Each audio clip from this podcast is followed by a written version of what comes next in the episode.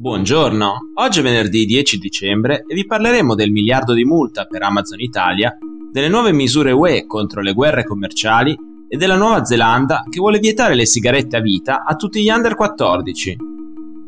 Questa è la nostra visione del mondo in 4 minuti. Ieri l'antitrust ha multato diverse società controllate da Amazon Italia per un totale di 1 miliardo e 128 milioni di euro. Il garante della concorrenza del mercato ha infatti sanzionato Amazon accusandolo di abuso di posizione dominante nei servizi di logistica per e-commerce. Nelle motivazioni dell'antitrust è scritto che la società di Jeff Bezos ha di fatto una posizione di assoluta dominanza nel mercato italiano dei servizi di intermediazione su marketplace che le ha consentito di favorire il proprio servizio di logistica a danno dei suoi concorrenti. Il monopolio sarebbe stato perfezionato negli ultimi anni dalla funzione Prime, che permette agli abbonati di avere sempre consegne gratis dietro pagamento di un fisso annuale. Un meccanismo che farebbe desistere gli utenti dal rivolgersi ad altri siti di e-commerce che invece chiedono il pagamento delle spese di spedizione, spingendo di conseguenza anche i venditori a scegliere il marketplace di Amazon rispetto a quello dei concorrenti. La multa di oltre un miliardo è una delle più alte mai combinate dal garante a una società del settore tech. Amazon ha già reso nota la sua intenzione di fare ricorso contro la decisione. La Commissione europea ha proposto l'introduzione di un nuovo meccanismo che le permetterà di sanzionare i paesi che cercano di fare pressioni sull'Unione o su alcuni dei suoi Stati membri attraverso ritorsioni economiche o commerciali.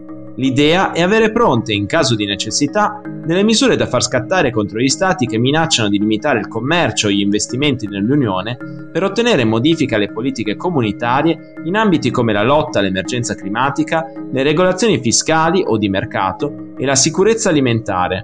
Se la proposta verrà approvata nelle prossime settimane da Parlamento e Consiglio europeo, la Commissione avrà a disposizione contromisure che vanno dalle modifiche tariffarie sui beni e servizi al congelamento di finanziamenti da parte dell'Unione fino alle restrizioni per accedere alle gare di appalto nel mercato comunitario. Le misure avranno una portata via via crescente, dato che il loro obiettivo principale è portare al tavolo delle trattative il paese di turno interessato.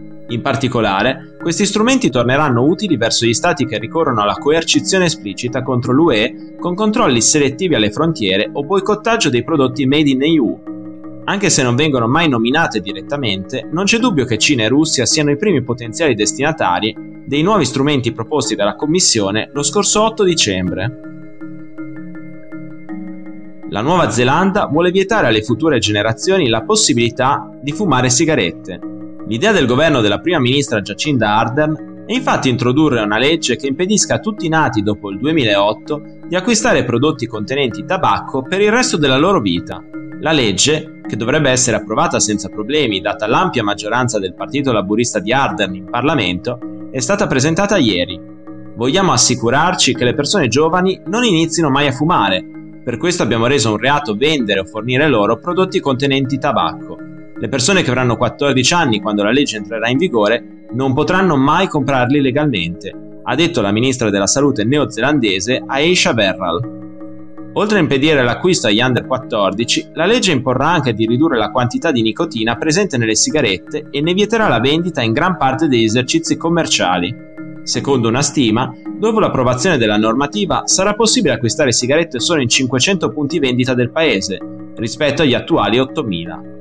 Con questa stretta, il governo di Wellington punta a portare la percentuale di adulti neozelandesi fumatori dall'attuale 13% al 5% entro il 2025. Per oggi è tutto, dalla redazione di The Vision a lunedì.